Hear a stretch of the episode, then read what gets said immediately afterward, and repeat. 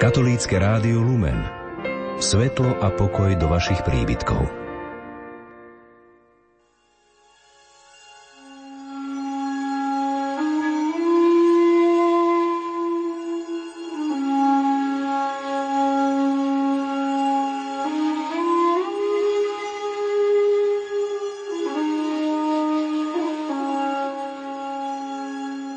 Požehnaný sviatočný večer zeleného štvrtka, milí poslucháči, vám prajeme zo štúdia Rádia Lumena z Banskej Bystrice.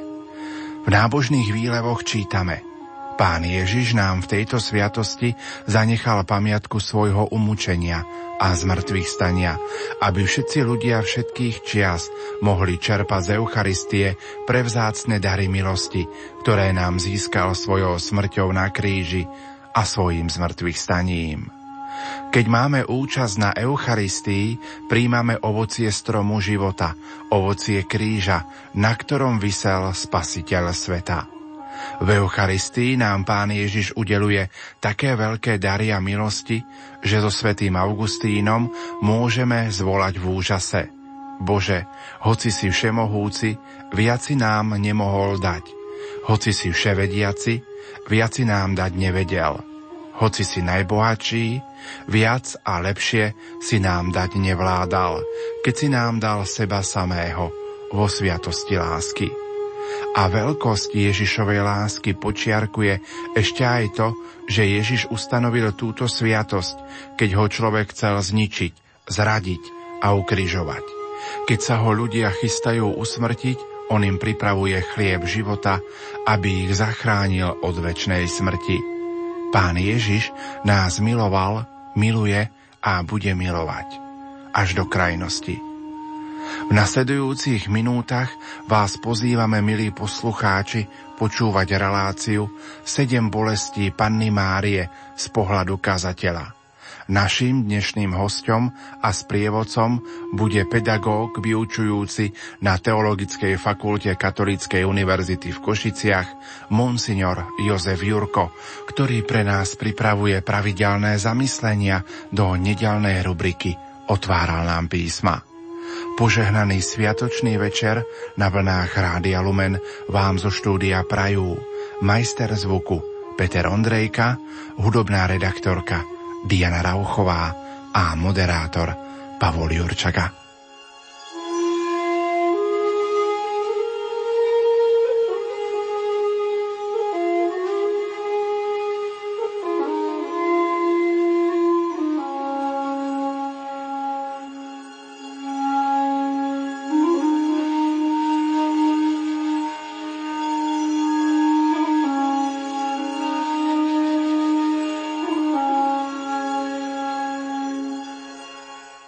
Vrcholom pastoračnej cesty pápeža Františka na Sardíniu bola Sveta Omša 22. septembra 2013. Svetý otec František ju slavil na priestranstve pred bazilikou putnického mesta Bonária v meste Kaliári. Homilii povedal aj tieto slova. Evangeliu zachytávame predovšetkým posledný Ježišov pohľad na matku. Ježiš hľadí z kríža na svoju matku a zveruje jej apoštola Jana slovami Toto je tvoj syn. V Janovi sme prítomní všetci, aj my, a tento Ježišov pohľad nás zveruje materskej starostlivosti matky. Mária spomína na iný pohľad lásky, keď bola ešte dievčaťom, na pohľad Boha Otca, ktorý na ňu zhliadol v jej pokore. Mária nás učí, že Boh nás neupustí a môže učiniť veľké veci aj s našou slabosťou. Majme dôveru v Neho. Otcovia biskupy nám v tomto roku dali viacej do pozornosti sedem bolestnú panu Máriu z príležitosti jubilea 450. výročia prvého zázraku na príhovor pani Márie v Šaštine a 50. výročia potvrdenia sedem bolestnej pani Márie za patronku Slovenska pápežom Pavlom VI. Sveté písmo sa realizuje na našich uliciach, v našich domoch a pred našimi očami. Viacerí mohli vidieť, ako Boh dáva syna matke v nedávnych časoch. Na námestí Pilsudského vo Varšave mohli to prítomne vidieť a tiež aj tí, ktorí sledovali tieto scény cez televíziu. Je na mieste otázka. Čo mohla pani Mariana Popieluškova prežívať v oktobri v roku 1984? Matka kňaza Jeržiho Popieluška, ktorého uniesli 19. oktobra 1984 a na konci mesiaca 30. oktobra vyťahli jeho telo z Vysly. Všetci mohli vidieť neskôr na záberoch dokatované telo jej syna Jeržího. Vyzeral neskutočne zmasakrovaný. Ona tieto katánske poranenia mohla vidieť priamo. Stratila syna Jeržího, svojho milovaného syna. Vlastne to bol koniec. Truhla, zapečatená, hotovo, koniec. Nie koniec, povedal pán po 26 rokov 6. júna 2010. Odovzdal ho naspäť matke, syna matke. Sme presvedčení, že matka Mariana Popieluškova bola v tomto čase najšťastnejšou matkou na svete – Vyslanec pápeža si ju uctil. Celý episkopat si ju uctil a vyše 200 tisíc prítomných ľudí by bolo išlo za ňou ako jeden tým. Všetci boli ako jej deti. Dňa 6. júna 2010 jej katolická církev povedala Pani Mariana, tvoj syn žije a Boh ti ho dáva. Jeho matka Mariana sa s ním teraz rozpráva a ona svoje modlitby cez neho smeruje k Bohu. Ona teraz, keď sa modlí rúženec, tak si spolu s panou Máriou pripomína, tvoj syn žije. Je potrebné si oživiť jednu životnú skúsenosť. Kríž to je také šťastie. Je to mnohoraz overená skúsenosť, že všetko dopadne inak. Nikto v roku 1984 nevedel povedať niečo isté. Kto by si bol pomyslel, že v roku 2010 bude jeho beatifikácia? Na pohrebe v procesi za telesnými pozostatkami išla pani Mariana Popielušková, matka Jeržího, matka, ktorá oddala svojho syna cirkvi. V tento deň 6. júna 2010 dostala z návratkov svoje dieťa. A prečo? Lebo ho darovala. Pre noviny povedala, celé roky som sa modlila, aby som dostala dar, byť matkou kňaza. A už vtedy, keď som ho nosila vo svojom lone, pod srdcom. Vtedy som sa modlila, oddávam ho ako vlastníctvo Matke Božej. Keď bol pápež Jan Pavol II na apoštolskej ceste v Polsku a stretol sa s pani Marianou, povedal jej, Matka dala si veľkého syna cirkvi. A chcel sa jej poďakovať, ale ona zaskočila pápeža a povedala, Svetý oče, nie ja som ho dala, ale Boh cez mňa ho dal svetu, môjho syna. Ako keby chcela povedať, Jerži nebol len môjim synom, ale bol jedným zo všetkých nás. Pápež podišiel, poboskal jej hlavu a mocne a dlho si ju privinoval ku sebe. Keď bol Popieluško poverený pastoráciou robotníkov a bol sledovaný štátnou bezpečnosťou, neprepadla panike a s úzkosťou počúvala o atakoch štátnej bezpečnosti na jej syna. Bála som sa ako každá matka, ale čo som mala urobiť? Veď som ho darovala církvi, darovala som ho Kristovi a nezobrala som ho Kristovi, hoci bol ohrozený. Ak ho pán Boh vyvolil na túto službu, tak mu mal ostať verným do konca. Nepočítala s tým, že ten koniec bude taký rýchly.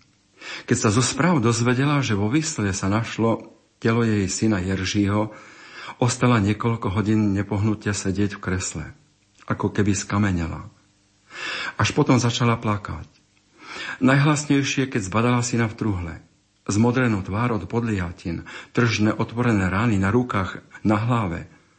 Pri katafalku stala ako pana Mária pod krížom. Nerobila scény, nevykrikovala, ale v bolesti prijímala Božiu voľu, hoci momentálne to nechápala. Je potrebné si pripomenúť, čo povedala, aká je jej najväčšia túžba. Aby sa Kati jej syna obrátili. Všimnite si, ako často počúvame a vidíme v televízii ľudí zlorečiacich, keď prežívajú rodinu tragédiu. Pane Mariana mala len jednu jedinú túžbu. Aby sa vrahovia jej syna Piotrovsky, Chmielevsky a Pienkala obrátili. Nech nás oslovuje svedectvo vernosti Jeržiho Popieluška a nech nás posilňa aj svedectvo jeho mamy Mariány, ktorá napodobnila panu Máriu. V nasledujúcich zamysleniach sa snažme osvojovať svoje postoje v rezonancii s bolestiami Pany Márie, našej nebeskej Matky. Bolejúca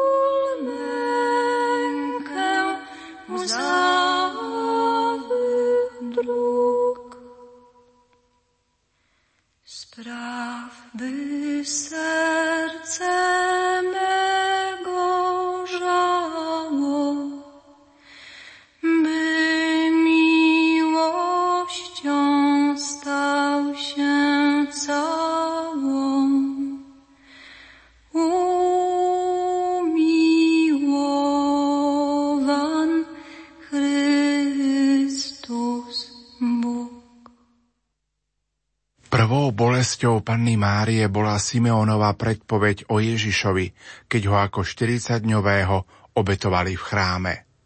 Na celom svete je známe stredisko téze, ktoré založil Rožer Šic. Jeho formácia začala cez jeho babičku. Keď v jeho rodnej obci musel počas druhej svetovej vojny utiesť protestantský pastor, jeho babička ho brala denne do katolického kostola na bohoslužby. Sám Rožer Šic nahlas hovorieval a otvorne sa priznával, že k jeho evangelickým základom sa týmto chodievaním na katolické bohoslužby formovala aj jeho katolícka duša. Jeho babička netušila, čo uviedla do pohybu, keď brávala svojho vnúčka za ruku a zúčastňovala sa na katolických bohoslužbách. Mnivská komunita v téze je otvorená na všetky formy kresťanských prejavov a na hľadanie ciest, ktoré sa môžu zjednocovať v Ježišovi Kristovi. Božou túžbou je vždy z malého robiť veľké dielo. Pri obetovaní Ježiša v chráme boli prítomní aj starec Simeon a prorokyňa Anna. Ich život vygradoval vo chvíli, keď sa Ježiš stretol s týmito ľuďmi, ktorí očakávali spásu Izraela. On sa stal pre nich svetlom, ktoré svietilo na cestu životom i väčšnosťou.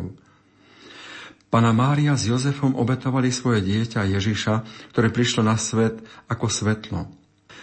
Jej bola adresovaná predpoveď, že jej dušu prenikne meč bolesti, lebo toto svetlo nebude mnohé jej ďalšie deti osvedcovať a viesť k svetlu väčšnej slávy. Putnička Eteria napísala vo svojich postrehoch, ktoré sa zachovali, že už v 5. storočí boli veľké slávnosti pri pamiatke obetovania Ježiša v Jeruzalemskom chráme. Bol to sviatok stretnutia Ježiša so svojim ľudom, ktorí tu zastupovali Simeon a Anna. Aj súčasné babičky majú veľkú rolu pri formácii svojich vnúčat. Nie sú náhradní rodičia, ale sú sprievodcami budúcej generácie.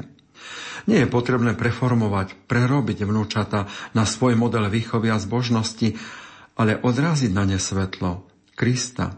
Kristovo svetlo lásky je viacej ako všetky ľudské snahy a námahy. Pápež František na stretnutí rodín v oktobri v roku 2013 povedal – je tu pred nami ikona obetovania Ježiša v chráme. Je naozaj krásna a významná. Kontemplujeme ju a pomáhame si týmto obrázom. Ako vy všetci, tak aj hlavní aktéry tejto scény majú svoju cestu. Mária a Jozef sa vydali na cestu ako putníci do Jeruzalema poslušnosti pánovmu zákonu. Aj starec Simeona prorokyňa Anna rovnako veľmi stará, prichádzajú do chrámu vedení Duchom Svetým. Tento výjav nám predstavuje prelinanie troch generácií. Simeon drží v náruči dieťa Ježiša, ktorom poznáva Mesiáša.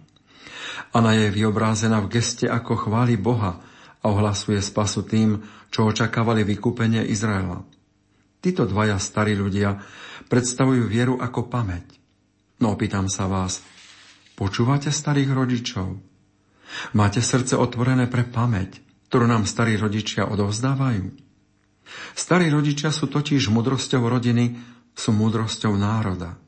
A taký národ, ktorý nepočúva starých rodičov, je národ, ktorý umiera. Počúvajme starých rodičov. Jozef a Mária sú rodinou posvetenou prítomnosťou Ježiša, ktorý je naplnením všetkých prísľubov. Každá rodina, ako tá Nazarecka, je včlenená do dejín svojho ľudu a nemôže existovať bez predchádzajúcich generácií. A preto tu dnes máme starých rodičov, starých rodičov a deti. Deti sa učia od starých rodičov, od predchádzajúcej generácie. V niektorých farnostiach bolo zvykom, že sa požehnané sviece zo slavnosti obetovania pána niesli zapálené domov. V rodine, kde boli rodičia a dve deti chore na chrípku, išiel na svetom len syn Michal. Chodieval do tretieho ročníka. Ocko mu vysvetlil, že má veľkú úlohu priniesť požehnanú zapalenú sviecu domov pre všetkých. Poverený touto úlohou sa cítil dôležitý. Po skončení bohoslužby niesol túto hromničku domov a mal čo robiť, aby dláňou ochraňoval plameň pred vetrom. Na niekoľkých miestach sa mu to len, len tak podarilo.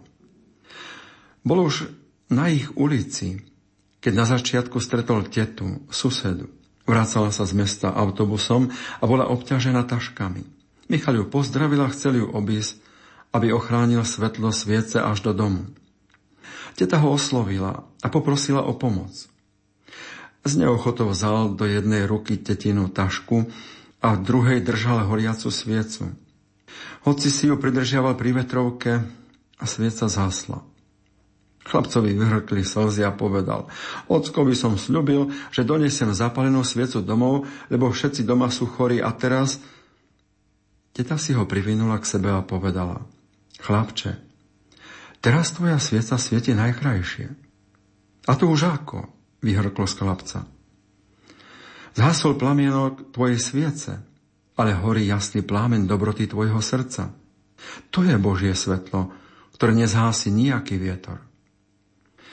Teta zložila tašky pri svojom dome a išla s chlapcom poďakovať rodičom za plámeň dobrého srdca ich syna.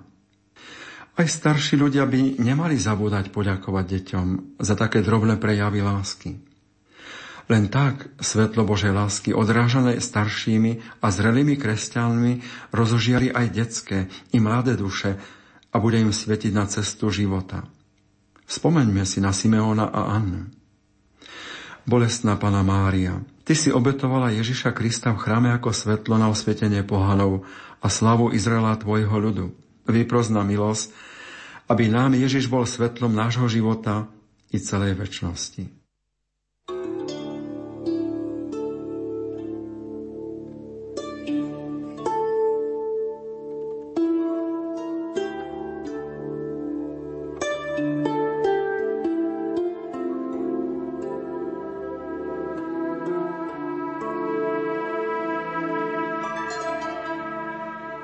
Druhou bolesťou bol útek do Egypta.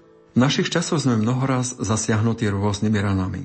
Mnoho bolesti sa nám dostáva aj od najbližších. Blízky sú najbližšie pri sebe a preto častejšie sa zrania. Až v 7. ročníku základnej školy sa dozvedel, že je adoptovaný. Bol tak zahrnutý veľkou pozornosťou tých, ktorí ho mali radi a veľmi túžil poznať aj svoju vlastnú mamu a svojho otca. Pátral po adrese. Išiel za tým ako posadnutý. Jeho rodičia, vychovávatelia mu v tomto nejako nič nestiažovali.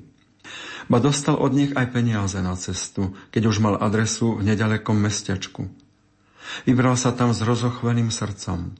Zastal pred dverami a nevedel sa ani poriadne nejako ukľudniť a tráfiť na zvonček. Otvorila mu žena. Po nejakých slovách ktorými sa predstavil, nadšený hovoril o nájdení pokladu svojho života. Žena očervenila na tvári a povedala Áno, som tvoja matka, ale ty nie si môj syn. A tresla dverami pred nosom. So zranenou dušou sa vrátil k tým, ktorí ho mali radi. Bola to bolesť duši chlapca a mladého muža, ktorý sa cez bolesť od vlastnej matky dostal k láske tých, ktorí ho sprevádzali životom. Čo je to ten strach? Buši na srdce zvyši tlak. Tie argumenty sú totiž v celku banálne. Za 10 tisíc rokov sa toho vraj až tak veľa nezmenilo a biológia je v princípe, teda až na pár detailov, stále rovnaká.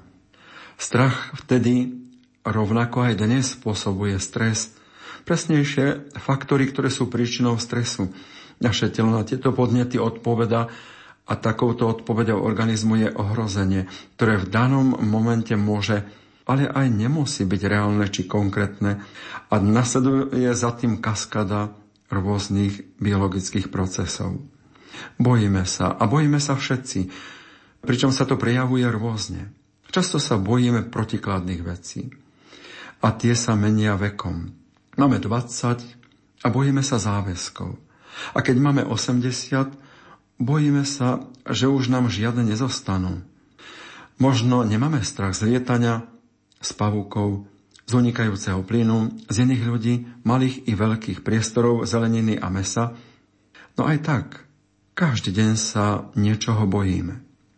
Ostáva veľa zranení opovrhnutím, posmechom, uškrnom, znevážením, slovami, možno aj neopatrne povedanými, ktoré ostávajú hlboko a dlho ako rana v duši. Pri príležitosti roka sedem bolestnej Pany Márie napísali slovenskí biskupy pastierský list. Veriacich povzbudzujú k prehlbovaniu marianskej úcty, ktorá má ozdravovať medziludské vzťahy ozdraveniu našich vnútorno-rodinných vzťahov vedie rozímanie nad bolestiami sedem bolestnej panny. Mária počuje Simeonovú predpoveď o budúcich ťažkostiach. Vtedy pozýva otcova matky, aby sebe obnovili vzájomnú vernosť v šťastí i v nešťastí, v zdraví i v chorobe. Maria sprevádzaná Jozefom do Egypta pozýva rodičov, aby nezabudali na vlastné deti za žiadnych okolností, aby ich chránili pred novodobými Herodesmi. Pred niekoľkými rokmi sme sa v duchu usmievali, keď sme počúvali, že takmer každý Američan má svojho psychoanalytika. A už je to tu aj u nás. Jeden z hlavných psychologických problémov v súčasnosti je strach. Strach z budúcnosti, z choroby, staroby, strach o zamestnanie, o svoje deti, o blízkych, strach o seba samého alebo pred sebou, pred vojnou a v tejto súčasnej dobe aj strach pred terorizmom. Sveta Tereska v roku 1886 napísala divadelnú hru na motívy apokryfného evanília s názvom Utek do Egypta. Hra začína obrazom obyčajného života, ktorý vyruší Jozefov sen, ktorý spôsobí, že sa hneď uteka pred nebezpečím, ktoré číha na dieťa. Nazarecká rodina sa zastaví akoby náhodou v jednom zbojníckom brlohu. Je večer, muži odišli zbíjať a lúpiť. Brlohu zostala len manželka Zuzana s dieťaťom Dismásom, ktorý je chorý na malomocenstvo. Matka skrýva jeho nemoc, lebo dieťa veľmi miluje. Práve sa ho chystala okúpať, keď ostatní zo zbojníckej rodiny nie sú doma. Pana Mária poprosí, aby mohla tiež vykúpať svoje dieťa. Matka chorého dieťaťa dovolila, aby najprv ona okúpala svoje dieťa. Keď v tejto vode okúpe aj svojho Dismasa, dieťatko ozdravie. Matka Dismasa ďakuje a legenda dodáva, že toto dieťa bude v budúcnosti potrebovať ešte väčšie očistenie, okúpanie od malovocenstva svojho vnútra, od krádeží, zloby. Jedného dňa bude oným dobrým lotrom Dismásom, ktorý bude ukrižovaný po Ježišovej pravici a tam cez Ježišové slovo získa spásu. Vtedy Tereska vkláda do úst Márie slova. Boh by neodmietol modlitbu materského srdca, ktoré v neho dôveruje. Ideálnym materským srdcom, ktorého prosby sú vypočuté nie len srdce Márino, ale aj srdce úprimnej pohanky matky Zuzany. Po uzdravení syna Zuzana poprosí aj za svojho muža Abrahima. A hre zaznieva. Materské srdce, ktoré vklada všetku dôveru v nekonečné Božie milosrdenstvo, má skutočnú moc nad Božím srdcom a najisto vyprosí spásu aj pre najväčších hriešnikov. Ježišu, skrze svojho svetého ducha pretváraj naše srdcia, očisti nám ich a vypočuj naše modlitby. Bolestná Pana Mária, dolehajú na nás rôzne ohrozenia, ataky a prejavy zla a strachy. Pomôž nám uchrániť v svojich dušiach Ježiša, aby sme skrze Neho mohli vstúpiť aj my raz do väčšnej náruče nebeského Otca.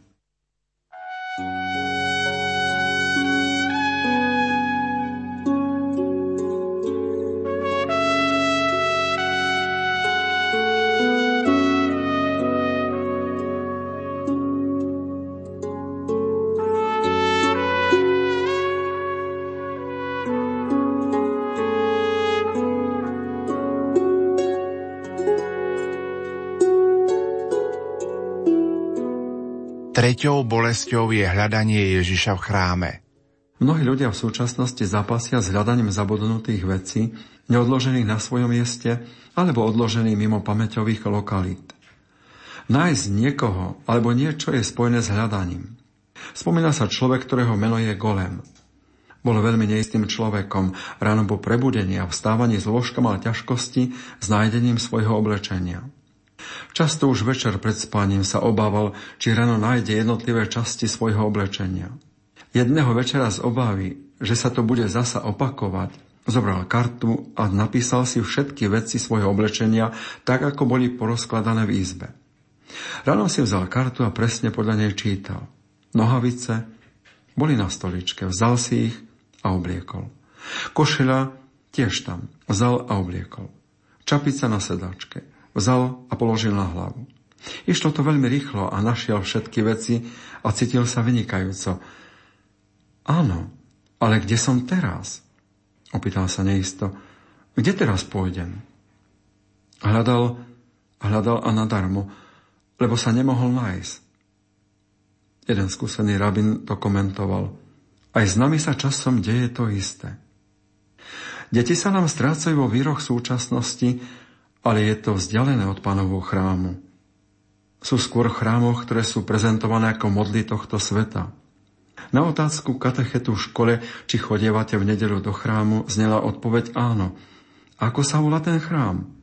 Nakupné centrum. V súčasnosti je problémom, že sa deti vytrácajú nielen z chrámov, ale aj z domácej cirkvy, ex ecclesiastica domestika. Z mnohých aj kresťanských rodín sa deti zamotajú v divokom štýle súčasného sveta. Deti vyrastajú v rodinej formácii, dostali mnohoraz dobre etické i kresťanské formovanie, ale vo výroch súčasnej free slobody sa stali súčasníkmi kolotoča radovánok a žitia podľa aktuálnych výstredností. Ostáva len dúfať, že po vybláznených rokoch vrátia sa k viere a k jej prežívaniu. V dávnych dobách pri problémoch ľudia putovali do Delv, kde bol známy nápis Poznaj sám seba. Tam pobudli istú dobu, aby získali vnútornú harmóniu. Človek bol, ale aj zostal zahadov sám pre seba i pre druhých. V horizontálnom rozmere života existujú mnohé moderné vymoženosti a pomocky, ktoré uľahčujú a tiež aj skvalitňujú ľudský život. Ide to tak ďaleko, že sa človek cíti často sebestačný. Charakterizuje ho slogán Urob si sám. A o tejto samostatnosti nie je ďaleko ku chytľavejšiemu. Ty si ten najlepší. Ty si sám vystačíš. Keď nie ty, tak to druhý. Človeka to rýchlo vedie k sebectvu, egoizmu. Len ja, ja, ja. Táto chorobná mánia človeka prikuje k zemi. Človek ako keby bol len pozemským tvorom. Jeden moderný filozof to aj priklincoval, keď sa mal vyjadriť starajme sa o zem a nebo ponechajme vrabcom. Tu je na mieste otázka, kde som, kam to smerujem. Len dajme pozor na príhodný čas na Kairos. Môžeš ísť dať deťom dobrú noc, nadhodila manželka svojmu manželovi, keď išla večer o 8 do detskej izby. Áno, povedal manžel, ktorý bol vo svojej pracovni, ale musím dokončiť túto správu. Za chvíľočku prídem. Aj ocko k vám príde dať dobrú noc, ohlasovala mamka deťom pri vstupe do izby. Trochu rozprávali, vystiskala ich, pohľadila, krátko sa pomodlili, urobila kryžiček na čelo.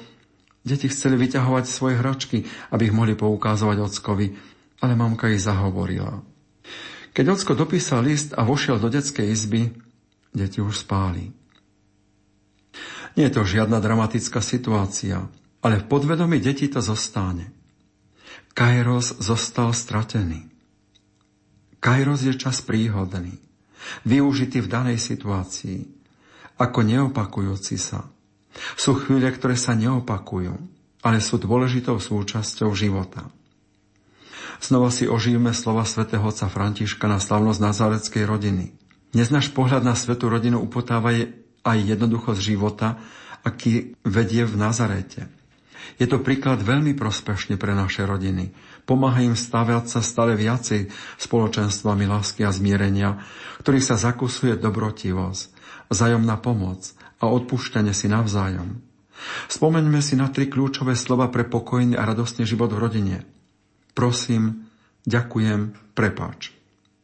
Keď v rodine nie sme nanúcujúci a obraciame sa na druhých formou prozby, keď v rodine nie sme egoistami a učíme sa poďakovať, a keď v rodine ten, čo si všimne, že urobil niečo nepekné, dokáže povedať prepáč, v takej rodine prebýva pokoj, tam je naozaj sná radosť. Pamätajme na tieto tri slova. Je potrebné si ich znova opakovať. Prosím, ďakujem, prepáč. Kardinál Majster vo svojej knihe napísal, že ich umelec dlhé dni vyrezával do dreva Kristovu tvár. Keď bol s prácou hotový, začal aj zozadu vydlábávať drevenú hmotu, aby si ju mohol nasadiť a tak prispôsobiť svojmu obličaju.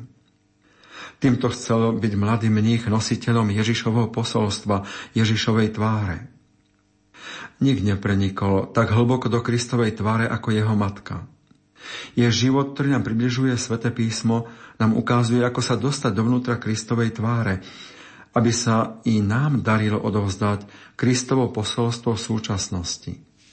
Bolestná Pana Mária, pomôž nám hlboko v srdci premýšľať o veciach, ktoré nám Tvoj Syn Ježiš Kristus predkladá, aby sme cez Jeho slova, ktoré sú duch a život, našli milosrdnú náruč i tvár dobrého nebeského Otca.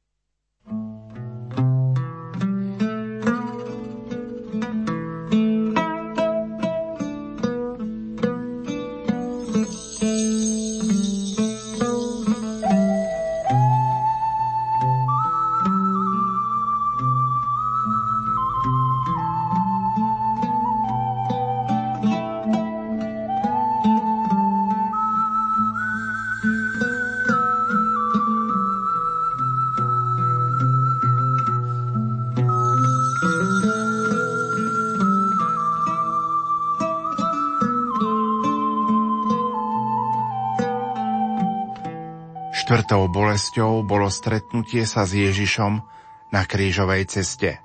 V Slovensku v bezprostrednom susede s Talianskom je mesto Nová Goríca. V roku 1882 bol tam postavený chrám v modernom štýle. Je zasvetený Kristovi vykupiteľovi. Jeho postava je v nadživotnej veľkosti. Monumentálna socha má ruky otvorené k obijatiu prichádzajúcich. Je na pravej strane od obetného oltára. Svietivá belosť obetného stola je na čelnej strane narušená umelou prasklinou, ktorá je zo sito červeného mramoru. Symbol krvavej pánovej obety, ktorá sa z oltára vylieva za spasu sveta. Podobná prasklina je aj na stĺpe, kde je umiestnený bohostanok, ktorý je umiestnený naľavo od obetného oltára. Na ľavej stene chramového priestoru je nainštalovaná neobyčajná krížová cesta – v rôznej výške a tvarovo len hrubo otesaných doskách sú rezbarskou technikou vydlávané symboly zastavení. Žiaden realizmus postav, ktorý by zobrazoval dej, len obyčajné symboly. Prvé zastavenie je len otláčok ľudského chodidla. Šieste zastavenie len šatka s nezreteľným otláčkom tváre. Stretnutie s panou Máriou je spodobnenie dvoch tvári. Scéna ukrižovania je len ruka, kladivo a klinec. Nejde len o umeleckú hodnotu, ale všetko tu evokuje k zamysleniu nad Ježišovou obetou, veď to je zmyslom každej krížovej cesty. Bolesná matka ostáva spoluputničkou pri svojom synovi aj na ceste utrpenia a smrti. Vo filme Mela Gibsona Pasia veľmi presvedčujúco zohrala úlohu matky Ježišovej Maja Morgenstern, rakúska herečka židovského pôvodu. Najmä scény trpiacej matky sú silne oslovujúce. Jej oči hovoria o všetkom. Láska i bôľ, osirelosť a ženská udatnosť a sila. Jej prežívanie bolo vidieť, že ju utrpenie nezlomilo. Stala odvážne na strane trpiaceho a prehrávajúceho syna, ktorý zomiera ako otrok. Kreativita lásky nebýva vyjadrená len slovami. Väčšinou je to len spolúčasť. V danej chvíli len tak môže pomôcť synovi. Jednoducho byť s ním. Mnohé bolestné situácie nás vedia poriadne rozklepať, rozkolisať, ako sa to v súčasnosti zvykne povedať, vytočiť až do nepričetnosti. Bolestná Pana Mária pod Ježišovým krížom nás vedie k postoju vyrovnanosti nášho tela i nášho vnútra. Jeden duchovný spisovateľ naznačil to v knihe o Pane Márii, že v pokoncilových rokoch nepokoja v cirkvi okolo roku 1967 začal jeden reholník vzývať panu Máriu ako matku rovnováhy. Našiel obraz Madony, ktorá má roztvorené a vystreté ruky smerom k nebu. Jej kopia bola v nepokojnom roku 1968 darovaná pápežovi Pavlovi VI, ktorý pri pohľade na ňu povedal – Najsvetejšiu panu rovnováhy v týchto časoch najviac potrebujeme. Mysliteľ a mariolog Jean Guiton sa vyjadril. Keby sme vedeli udržať rovnováhu medzi telom a dušou, všetky problémy sveta by boli vyriešené. Nik nevedel v krutých bolestiach sa tak zachovať ako bolestná panna. Pápež František sa ujal svojho poslania pastiera v cirkvi pred nástupom do Svetého týždňa. Tedy povedal – Poprosme o príhovor pánu Máriu, aby nás prevádzala počas celého Veľkého týždňa. Ona, ktorá s vierou nasledovala svojho syna až na Kalváriu, nech nám pomôže kráčať s ním, nesúc úprimnosťou a láskou jeho kríž, aby sme dosiahli veľkonočnú radosť. Nech sedem bolestná zvlášť ochraňuje toho, kto prežíva ťažké chvíle. A vo Svetom týždni k týmto slovám pápež dodal – Prežívať Veľký týždeň znamená vždy hĺbšie vstupovať do Božej logiky, do logiky kríža, ktorá nespočíva predovšetkým bolesti a smrti, ale v láske a v osobnom darovaní sa, ktoré prináša život. Znamená to vstúpiť do logiky Evanelia. Nasledovať, sprevádzať Krista, zostávať s ním si vyžaduje výjsť, vykročiť, výjsť zo seba samých, z unaveného a navikového prežívania viery, z pokušenia zavrieť sa vo vlastných schémach, ktoré blokujú horizont Božej kreatívnej činnosti. Boh vyšiel zo seba samého, aby prišiel k nám a býval uprostred nás, aby nám priniesol Božie milosrdenstvo, ktoré zachráňuje a prináša nádej. Obraz blízky v mnohých rodinách. Z troch detí sa stredný syn dostal ku kamarátom, ktorí ho stiahli na časté krčmové posedenia. Dobrý chlapec sa spustil a dostal až do závislosti. Nepomáhal už ani krík, ani pláč, ani vyhrážky. Matka pri jednom jeho príchode sa z ním už ani nevadila. Postavila sa pod kríž a volala. Bože, niekto mi vzal syna. Ja už nemám svoje dieťa. Podľa tvojho evanelia ten zlý sa vyhania len postom a modlitbou. Primi ju odo mňa. Syn sa jej vysmial, rehotal sa ako zmyslov zbavený. O tejto chvíle už nikdy na jeho príchod nereagovala krikom s vadou. Po dvoch týždňoch zbadal, že mama je nejako bledá a poriadne schudla. Televízia bola u nich vypnutá a radio nehralo. Všade, kde si len trošku našla chvíľku, modlila sa. O noci zbadal, že mama sa aj v noci modlí. Jedno ráno nevydržal. Pomôž mi, mami. Ja to už tak ďalej nemôžem. Synku, pomáham. Ako môžem. To ostatné je už len na tebe. Ale od tejto chvíle spojenia síl, modlitie i vzájomnej podpory navratil sa pokoj do rodiny a radosť do duši. Diabol sa bojí modlitby a pôstu, ale nebojí sa zvady, kriku a hnevu. Svetý Augustín veľmi dávno to napísal. Bohatý muž, keby si všetko mal a nemal by si Boha, ničím by si vlastne nebol. A chudobný muž, ak nemáš nič, ale máš Boha, máš všetko. Je potrebné mať život nasmerovaný na spasu cez Ježiša. Pre každého človeka sú aj nad zemou mnohé veci, ktoré pozdvíjajú jeho zrak. Pozdvinúť svoj zrak na človeka, ktorý je predo mnou, ale aj vyššie. V dávnych dobách sa tomu zvyklo hovoriť, pre vyššie veci som stvorený. Čo je potrebné urobiť, aby som siahal po tom, čo ma presahuje? Ako ísť k vyšším veciam? Veriaci človek má smerovanie cez Kristov kríž a pomocničku bolestnej pane.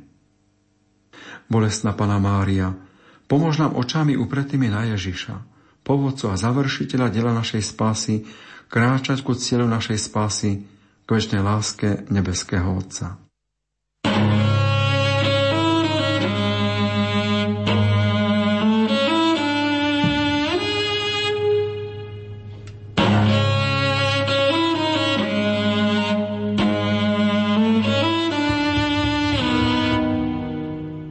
Piatá bolesť bol pohľad na zomieranie Ježišovo na kríži. Medzi putnické chrámy v Taliansku patrí aj chrám zasvetený bolestnej matke Madonna della Corona. Je to v horskej osadlosti 44 km od Verony na vrchu vo výške 774 metrov nad morom. Na skalnom vrchole je vybudovaný chrám ako hniezdo orla. Bola tam vytvorená zo skaly ani nemetr vysoká socha bolesnej panny z roku 1432. Bolo to až do nedávnej doby najťažším dostupným miestom na púte, ku ktorému sa išlo len v zástupe po jednom človekovi a k sanktuáriu viedla úzka cestička pre jednu osobu a viaceré úseky sa prechádzalo len držiaca za lano. O 100 rokov neskôr zbadali ľudia viacerých osadlostí, že z vrchu žiari tajomné žiarivé svetlo. Predpokladali, že to bude práve socha bolestnej panny. Brali to ako znamenie či výzvu, že je treba urobiť kaplnku dole pri svojich príbytkoch. Bolestnú Madonu zniesli do nej. Svetlo sa v tejto noci z vrchu stratilo. Ale hneď na najbližšiu noc im socha zmizla z kaplnky a svetlo sa opäť rozžiarilo na vrchu. Tam potom našli na starom mieste bolestnú Madonu. Okolo nej postavili nádherný chrám, ktorý bol a zostal veľmi vyhľadávaným aj napriek náročným výstupom. V súčasnosti sú už prístupné cesty aj autom. Ľudia si uvedomili, že ľudský život je potrebný viesť k vrchu, cez Máriu k Ježišovi. Bolestná pana nás učí svojim postojom pod krížom. Neobvinuje popravčú čatu, neobvinuje učeníkov, že okrem Jana pod krížom nie nikoho, nepripomína tých, ktorých Ježiš počas svojho života skriesil k životu, nakrmil na púšti, vrátil zrak, očistil od malomocenstva a postavil na nohy. Bolestná pana spolu trpí a stojí pod krížom s pohľadom na nepochopiteľnú krutosť, ktorú podstupuje jej syn. Ubolená pana nerobí scény, nekríči, neobvinuje. Nebola ona flegma, nebola to ani bezcitnosť, nebola to ľahostajnosť, ani rezignácia ale spoluúčasť na utrpení jej syna pre dobro nás, jej deti, synov a dcer. To ja som príčinou zla vo svete. To za mňa i za teba Ježiš trpí a zomiera. Trpiaca matka nás prijala spod kríža a ten učeník si ju vzal potom k sebe. Beriem si ju aj ja do svojho života. Prijímam ju aj ja ako súčasť a spolupotničku mojho putovania. Svetý otec František začal svoju pastierskú službu v cirkvi na kvetnú nedelu v minulom roku. Kvetná nedela býva stretnutím s mládežou, ku ktorej on povedal. Mladí musia povedať svetu, je dobre nasledovať Ježiša, je dobre ísť s Ježišom. Ježišovo posolstvo je dobré. Oplatí sa výjsť zo seba samých z periférie sveta a existencie, aby sme priniesli Ježiša. Zapamätajte si tri slova. Radosť, kríž, mladý. Prosme o príhovor panu Máriu. Ona nás učí radosti zo stretnutia s Kristom v láske, s akou máme hľadieť na Neho stojac pod krížom, entuziasmu, mladého srdca, s ktorým ho máme nasledovať počas Veľkého týždňa a v celom našom živote. Nech sa tak stane. Pápež František povedal homilii ráno o 7. Boží ľud potrebuje, aby sme my, kňazi, dávali toto znamenie nádeje, aby sme žili túto nádej Ježiša, ktorý všetko obnovuje. Pán, ktorý je nádejou slávy, je centrom, ktorý je všetkým. Nech nám pomáha na tejto ceste dávať nádej, mať zalúbenie v nádeji. A ako som povedal, nie je to optimizmus, ale to, čo mala pána Mária vo svojom srdci aj v najväčšej tme, od piatku večera do skorých ranných hodín v nedelu, nádej. Táto nádej obnovila všetko. Nech nám pán dá túto milosť. V meste Lubeku je nádherný starý chrám, ktorom je známy obraz z 15. storočia od Hansa Menlinga Ukrižovanie Krista. V roku 1942 pri bombardovaní kostol horel a neznámy vojak so svojimi priateľmi vbehol do kostola a s nasadením života tento obraz zachránil. Skutočne obdivuhodný obraz. Vojaci na koňoch, žoldnieri hrajú kocky, pestrý zastup ľudí, plačúce ženy, posmievajúci sa farizeji. A nad tým všetkým sa tyčia tri kríže. Každého navštevníka upozorňa na zvláštnu vec. Uprostred tlačenice pod Ježišovým krížom je prázdne miesto zrastené trávou, jediné voľné miesto. Je to zvláštne, poznamenáva sprievodca. Obraz je preplnený postavami, iba jediné miesto je prázdne a to práve pod Ježišovým krížom. Na čo si myslel Menling, keď maloval tento obraz? Maliari stredoveku boli do istej miery expresionisti, vždy chceli svojimi obrazmi niečo vyjadriť. A sprievodca to vysvetľuje. Myslím, že Maliar tým chcel povedať, tu pod Ježišovým krížom je voľné miesto, tu sa môžeš postaviť aj ty. Bolesná matka, Pomôž nám milosťou svojho syna zvládnuť nástrahy pokušiteľa. Nedaj, aby sláva, moc a bohatstvo ovládali túžby nášho života. Vypros na milosť, aby sme podľa vzoru, ktorý nám dal Ježiš, s odvahou kráčali cez kalvárie nášho života ku svetlu väčšnej slávy.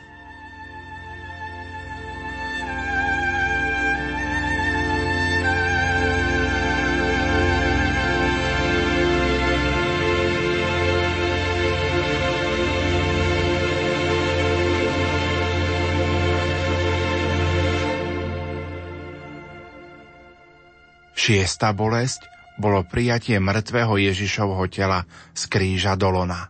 Sme zvyknutí na obraz bolestnej matkene Michelangela, kde Mária sedí s mŕtvým synom v náruči. Menej známa je Murilova Doloroza. Sedí v šerem sama, s prázdnymi rukami, z ktorých ako keby všetko vyprchalo. Ale cez toto všetko nič nehovorí. Ani nevyznieva to nejako trpko, Nachádza sa ako keby v realite, s ktorou sa zmieruje. Najúžasnejšie sú na nej jej čierne oči. Vyhľadávajú čosi, alebo skôr koho si a održa sa v nich svetlo. Z celého postoja bolestnej pány ako keby ticho kríčalo. Pozri, to som ja. Nechal si ma tu samotnú. Nič mi neostalo. Neviem, kde sa teraz podejem. Pozri. Ani sa nepýtam, kedy to skončí ako to dlho bude trvať. Pozri, ako to všetko vydržím. Avšak živá skúsenosť matky s mŕtvým synom mnohým z nás chýba. Dramatická chvíľa Marínho života sa tak môže i prostredníctvom geniálneho Morilovho diela prepojiť s tým, čo sami prežívame. Mariana môže byť sprievodkyňom veľmi blízka, pretože v tejto situácii sa často ocitáme sami, v krajine šedej smrti. Odpoveď možno nájsť v jej očiach. Cez všetko temno, cez všetku samotu, cez stratený zmysel svojho života hľadí Doloroza stále jedným smerom, tým smerom, kde hľada svojho zástancu, ktorý je mocný a jeho meno je sveté.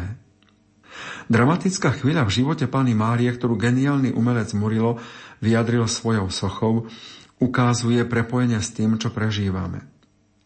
Bolestná pana nám môže byť sprievodkyňou, keď sa ocítame v krajine temnot s prázdnymi rukami, boľavým srdcom, zaťatými zubami a so slabnúcou nádejou, že bude lepšie. Dôvera, ktorú Maríne oči aj v najťažších okamžikoch skladajú na pána, môže byť pre nás spruhou a reálnou nádejou. Na vrchole Kalvarie za murami mesta Jeruzalem svetlo sveta Ježiš Kristus nezhásol ale z kríža stále osvetľuje cestu každému človekovi, aby sa mohol dostať k cieľu. Cez kríž k láske väčšného Otca. Inej cesty nie. Bolestná pana je tam pod krížom. Kávaria nie je ľahkou a lacnou prechádzkou. Nechcime sa pohodlne a pohodovo dostať na vrchol. Netúžme potom, aby nás to nič nestalo apríli 1943 bol zatknutý Bonhoeffer a deportovaný do koncentračného tábora vo Flossenburgu a koncom vojny bol popravený. Ako teológ mohol na sebe vyskúšať, že Božie odpustenie nie je lacná milosť. Vo svojich zápiskoch, ktoré vyšli po vojne knižne s názvom Nasledovanie, ukazuje plné vedomie odpustenia bez zatrpknutosti. Len Ježišové odpustenie na kríži mu dávalo silu odpustiť jeho vrahom. Na sviatok povýšenia Svetého kríža povedal pápež František. Boh kráča touto cestou lásky.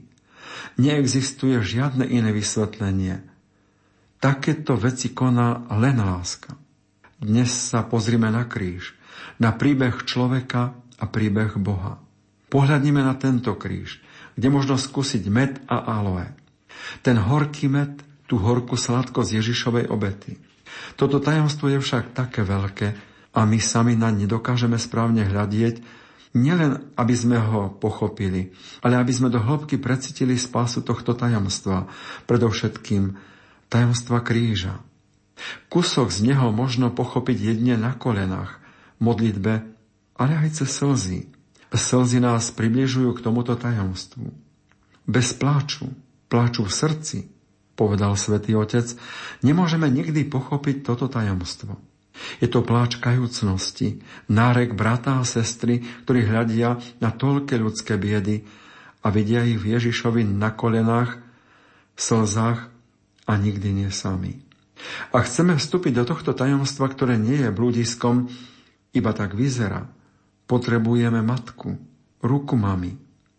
Nech nám ona Mária pomôže pochopiť, aké veľké aké ponižené je toto tajomstvo, sladké ako med a horké ako aloe. Ona nech nás prevádza na tejto ceste, ktorú nikto nemôže prejsť na miesto nás. Každý z nás ňou musí kráčať. Spolu s matkou pláči a na kolenách. Pater Michal Fiala vo svojej internetovej stránke uverejňuje. Americký psychológ Lee Salk Spomína s ďačnosťou na svoju matku. Naučila ho zvládať mnohé problémy a nepodliehať seba ľutosti a snažiť sa vyrovnať so životnou realitou tak, ako ona sama tou ňou prechádzala. Jeho matka musela ako dieťa opustiť svoju ruskú vlast, keď jej dedinu vypálili kozáci. Všetko zrovnali so zemou. Zachránila sa tým, že zaliezla do voza naloženého senom. Neskôr sa skrývala v priekopách. Dobrí ľudia jej pomohli prejsť cez hranice. Po všelijakých obkľukách sa dostala až do New Yorku. Tu si našla prácu, kde spočiatku pracovala 16 hodín denne. Vydala sa a založila si rodinu. Vychovala svojich troch synov vo veľkej chudobe a viedla ich k poctivému životu a pripomínala, aby nikdy nezavideli nikomu bohatstvo.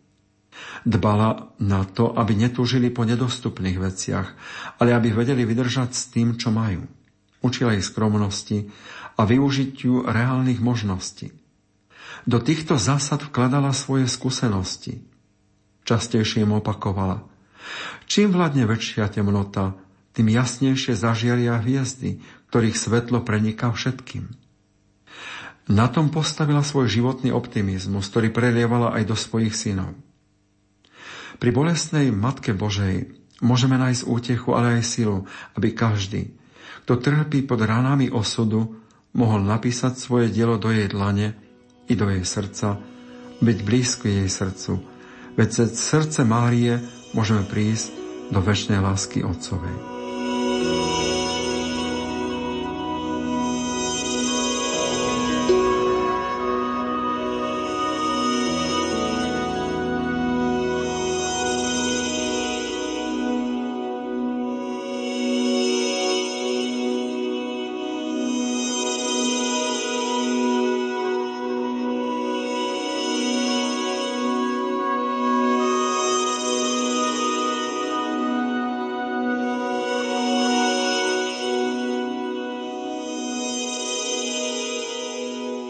Konečne siedmou bolesťou Panny Márie bolo uloženie Ježišovho tela do hrobu.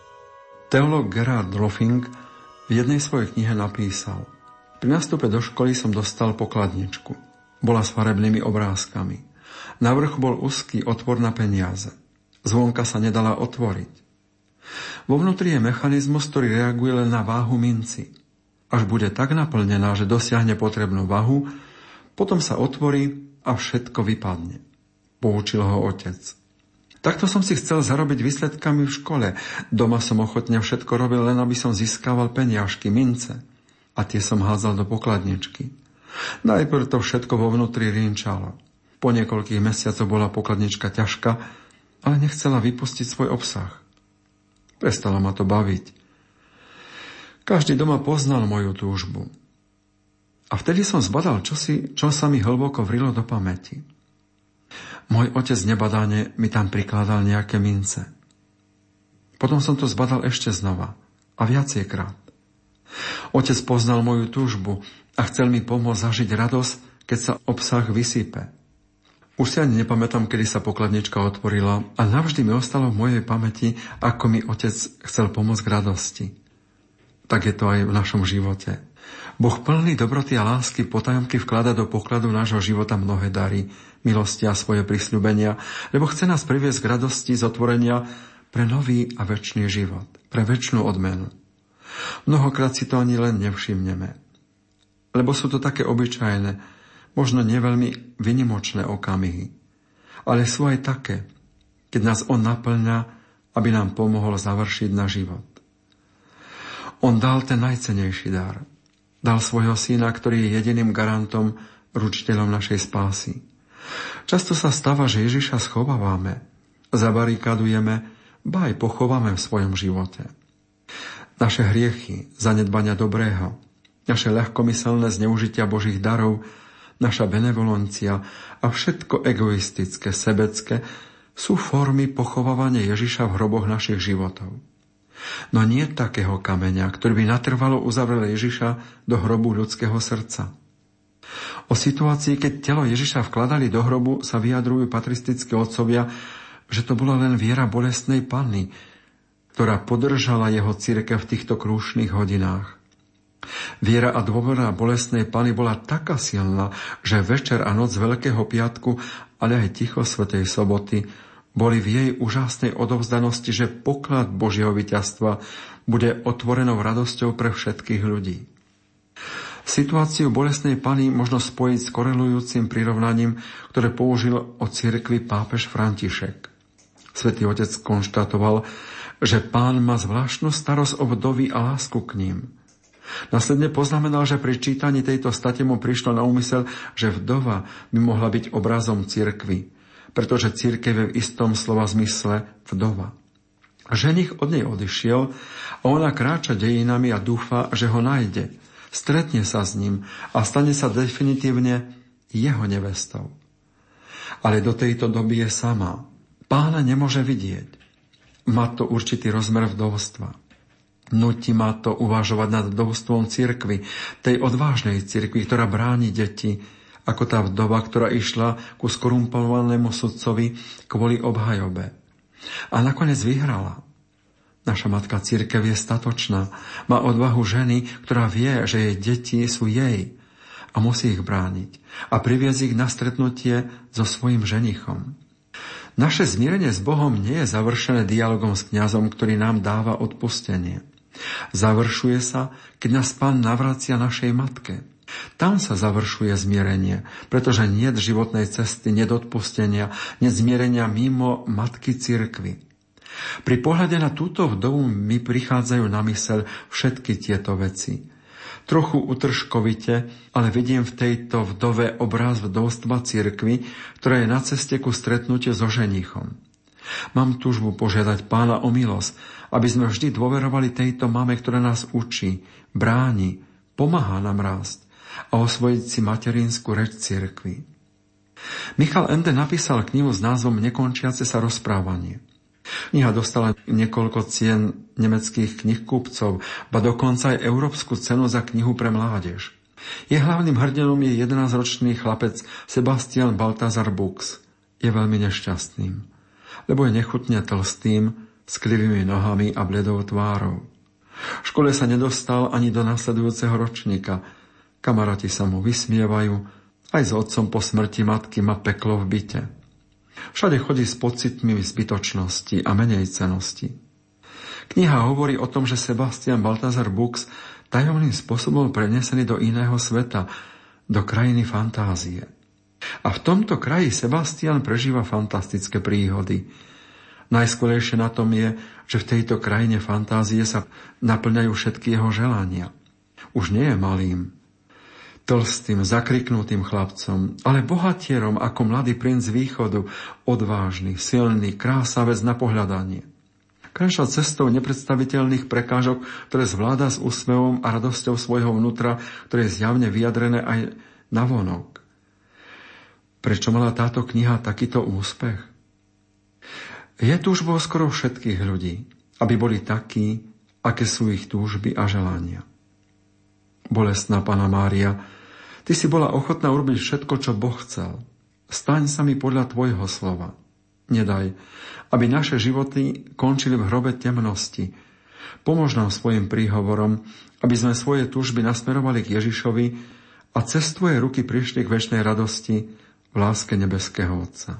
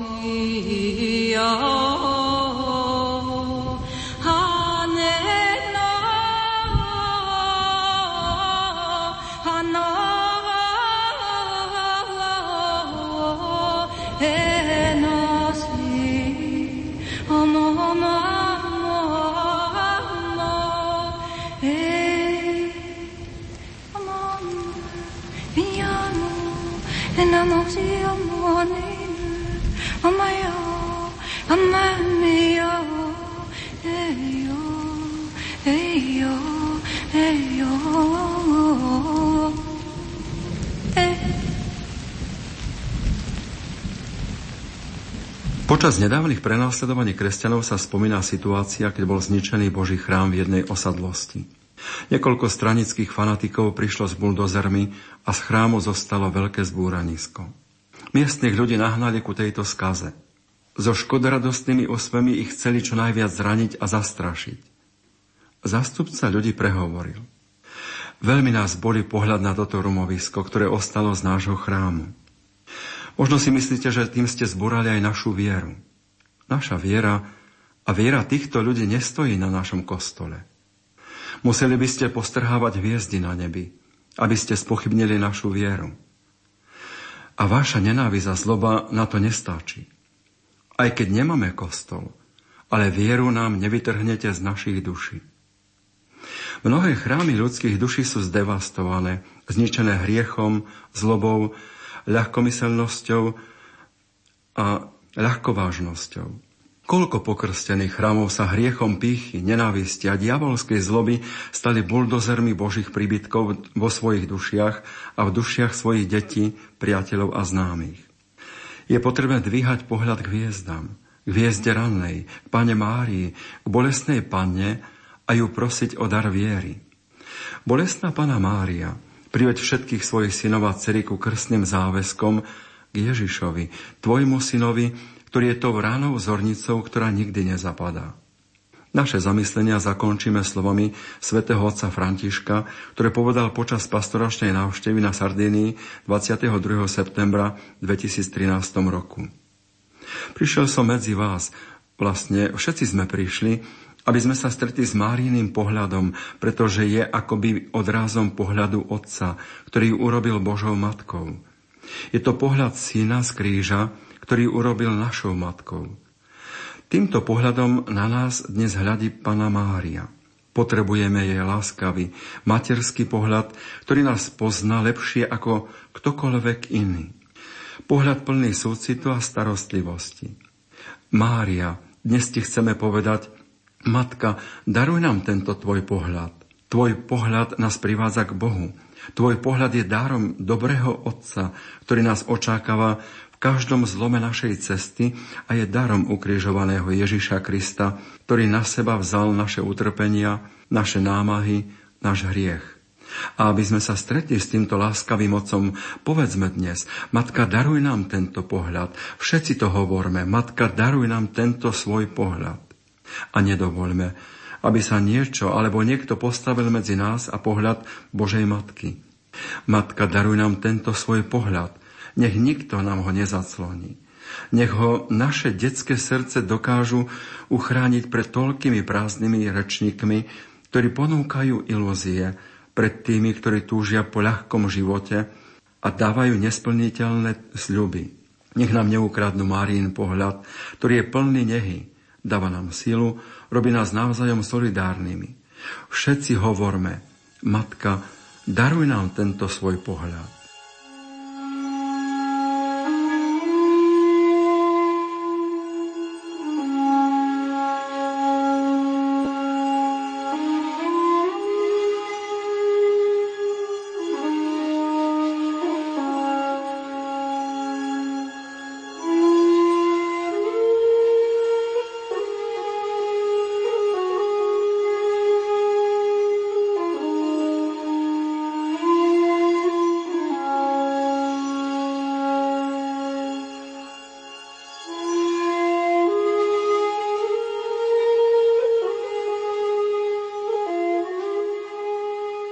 Zelený štvrtok večer, milí poslucháči, sme vám priniesli sedem bolestí Panny Márie z pohľadu kazateľa. Našim hostom bol pedagóg, vyučujúci na Teologickej fakulte Katolíckej univerzity v Košiciach, monsignor Jozef Jurko, ktorý pre nás pravidelne pripravuje zamyslenia do nedelnej rubriky Otváral nám písma. Požehnaný štvrtkový večer vám zo štúdia Rádia Lumen Prajú majster zvuku Peter Ondrejka, hudobná redaktorka Diana Rauchová a moderátor Pavol Jurčaga. Hallelujah.